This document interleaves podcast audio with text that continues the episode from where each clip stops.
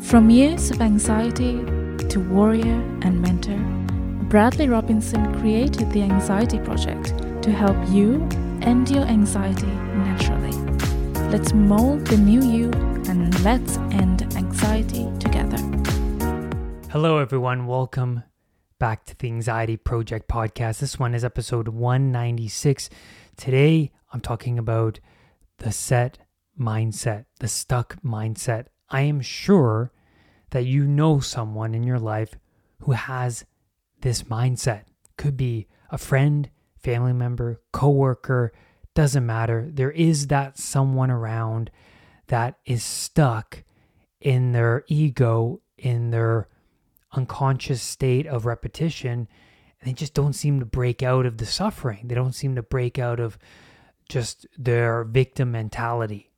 This could even be yourself. This is going to be a really powerful episode. I highly recommend you share this with someone you know because you just might change their life. Now, I'm talking about the qualities of someone with a set mindset and how you can break out of this stuck mentality because it all comes down to this. Someone with a set mindset are so comfortable, even if it is suffering, they are comfortable where they are because it's of what's most familiar to them. You know, their reassurance strategies and coping strategies, it's been practiced for a long time. So it's become a habit. And now that's become a habit, it's so hard to break. It's part of their identity, it's part of their image, their ego. And as soon as they start to acknowledge this isn't working, immediate resistance shows up because the ego doesn't like when it is challenged. It has an already constructed image of itself through the behaviors, through the thoughts that you're constantly bombarding your mind, that are constantly flooding into your consciousness. And this has been consistent over such a long time. For me, suffering from anxiety, I was in this loop for a decade and I started to fall into my own story. You know, the saying, uh, uh, self fulfilling prophecy. Uh, yeah, I was telling myself the same limiting thoughts for a long time oh, yeah, I, I quit these things. How could I ever change? How could I ever get there? And it's interesting that whenever I came into contact with somebody who was disciplined, who was self motivated, responsible, who was succeeding, you know, getting the body that I always wanted, or speaking confidently and looking confidently, whenever I came across that person, I would get immediate resistance because my ego, it's like they were the ultimate judge and they were blinding me and bring because they were bringing up my own insecurities within me. That's so interesting. So if the ego is challenged, you know, someone tells you that you should change because of these reasons, usually there is this immediate negative emotion. The map you thought you knew requires a redrawing. And that takes such cognitive effort. Because remember, the unconscious mind wants to automate your habits because it wants to do it without any cognitive effort because too much cognitive effort, it's just going to wear you down. It's going to deplete you.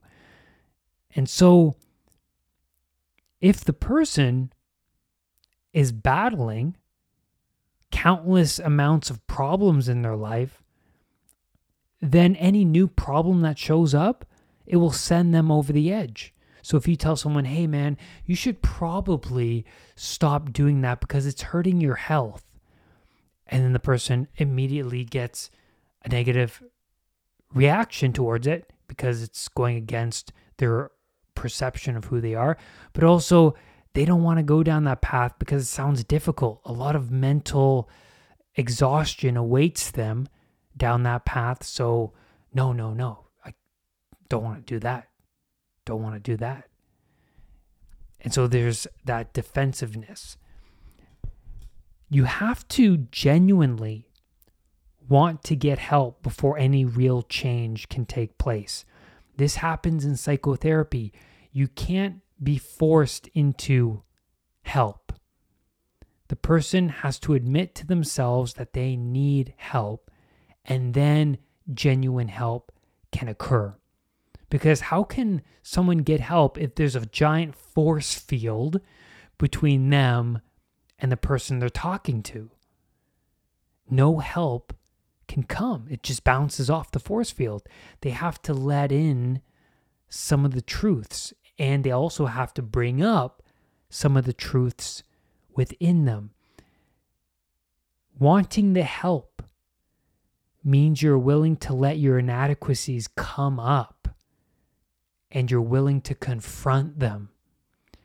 This is the beginning step in the 12 step program when there are people battling alcohol problems or any other addiction. You have to admit to yourself that there is a problem. You can't, you don't have the resources and the knowledge to solve the problem. And so you need some sort of help to guide you out of this problem. So becoming the student is important because you admit to yourself that you don't have the resources and the tools and the strategies to overcome the suffering. Now, the victim mentality is someone who has this set mindset, this stuck mindset. And they tend to push others who are succeeding out of their lives, and they can do this unconsciously. It's like the discipline and the hard work of these people, it's blinding to them.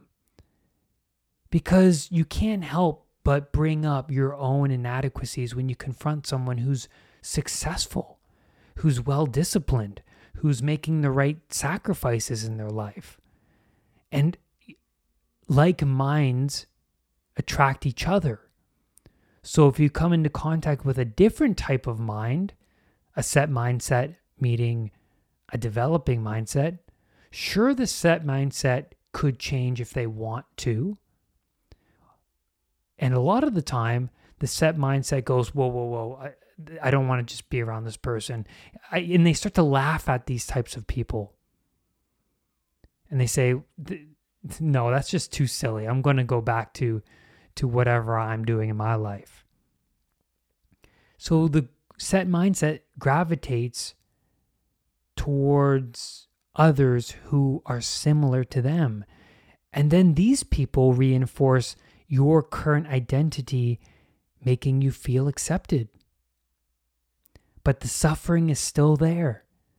The same beliefs and the same values are still there, and no real growth is implemented. And then when someone comes up to you and says, hey man, you should probably change because you're causing your own suffering and things aren't working out for you, you go, no. No, I'm not doing that. They're not, they're unwilling to accept the feedback. Their ego takes control. They immediately get defensive. The stuck mindset tends to blame external circumstances rather than look inward. They say, oh, it's luck. It's luck that all these bad things happen to me. I've always been dealt a bad hand.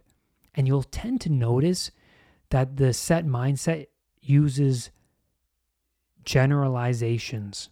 Always, never. They say, I've always been dealt a bad hand. Essentially, how am I going to change? You know, how is that even possible? And then they also compare. They'll say, Look how you grew up. Look how I grew up. Look what happened to me. You had it easy. And that's one good way to draw people away from you. Because everybody in this world has a tragedy right under the surface of their life. They're having their own struggles. Life is unbelievably complicated. The people who navigate life with such grace and strength and ease, they're the most disciplined in their life. They're making the big sacrifices, and thus they can handle and navigate problems more effectively because of their disciplines, because of their outlook, because of their self talk. They've developed that. All successful people,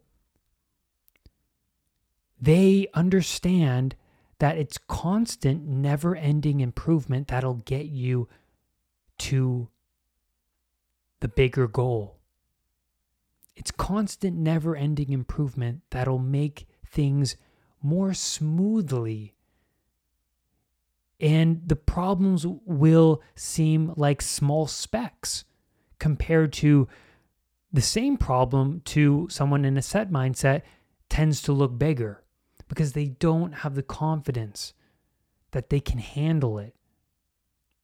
The stuck mindset thinks that things just happen to people without any real effort or work.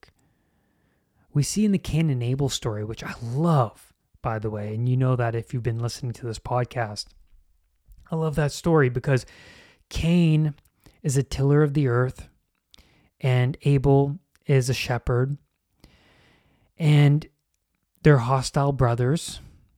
Abel, it seems like everything is coming to him. God favors him the most because he's making the right sacrifices. He's sacrificing his most prized sheep meat, the highest nutritional content of all time in in what's important for overall health and Cain is offering up his sacrifice of just mediocre things corn, grains, just some vegetables.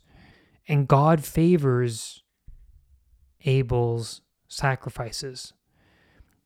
And so, what this story represents are the outcomes of one who makes the right sacrifices and the one who makes mediocre sacrifices but doesn't choose to learn from Abel.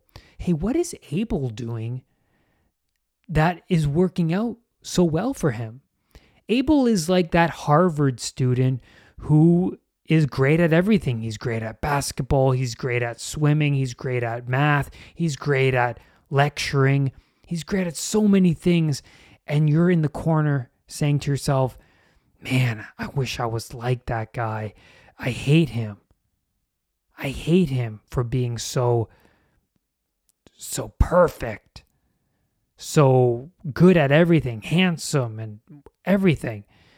And so Cain goes and broods on these thoughts rather than learning from Abel using Abel as a mentor, an idol, something to strive to, he broods for such a long time that he goes and kills his ideal.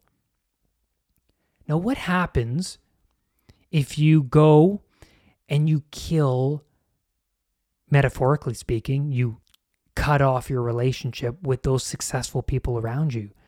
You'll start to mimic and continue on down the path of the unsuccessful.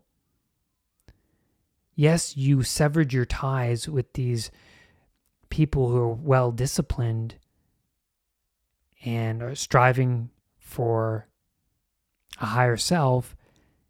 And now, where are you striving to be? You have no goal, there's no aim anymore. You're just hanging around the mis- the misfits of Pleasure Island. Now there's no aim. Now what? And this is the beautiful outcome, I guess you can say, or the beautiful summary of the story of Cain and Abel. The meaning behind it is that you sacrifice the right things, you can become someone greater than yourself, uh, someone God favors. You make the wrong sacrifices, well, you should probably readjust. Or if you don't, you're going to end up brooding over it and then separating yourself from successful people. And then you'll be in a real pickle because now you have no ideal to strive towards. You have more control over your outcomes than you think you do. How much responsibility are you willing to take on? It makes sense that a stuck mindset thinks that it cannot change because this mind has been conditioned this way the same behaviors, the same thoughts over a long period of time makes the mind only familiar with the repetition. For me, the shift in this mindset began when the suffering in my life was so great that I couldn't bear it anymore. So, out of desperation, I found a coach on YouTube who overcame the same anxiety problems I had. He overcame them, and so I started to learn, and thus I became the student. They spoke my language, so I related to their story. And then I started to look inward and perceive my thinking and behaviors in a different way because I related to this person. Oh, they were like me. Huh. Maybe I need to do what they're doing. Great question. The stuck mindset will blame genetics as well. That it's passed down within my family and I have nothing to do with it. This is just who I am. It's out of my control. And this is completely false. Deepak Chopra says on a podcast that genes only play a 5% role in determining the outcome of your overall health. The 95% is your lifestyle choices what you eat, what you drink, your sleep patterns, your exercise, your relationships, your work, it's all, well, 95% of the time, it's what you do every day that determines your mind and your health. The stuck mindset may laugh and joke about their self image or their circumstances. They're unwilling to confront their true feelings about it. They're defensive one of the ways they handle this resistance is by laughing about it. I remember while I was going through my anxiety recovery, I went to my best friend and I showed him the coach that was helping me overcome my anxiety. And I showed him a video and he laughed at the video. He thought it was funny. And I'm like, what's so funny about this? And I thought, oh, he just has this barrier up. He's just bouncing like a like how the negative ends of a magnet repel off each other. He's just repelling this information like it's the plague. He has no interest in this path because, well, what a mountain to climb. It's like you look up at the mountain and you're like, yeah, right. You kind of laugh at it. It's only when you get serious and you look at the steps up the mountain that's where the real change starts to come in. You start to get serious about the little incremental steps and the outcome you want. The stuck mindset, in the end, misses the calls of change. What does that mean? It misses the calls.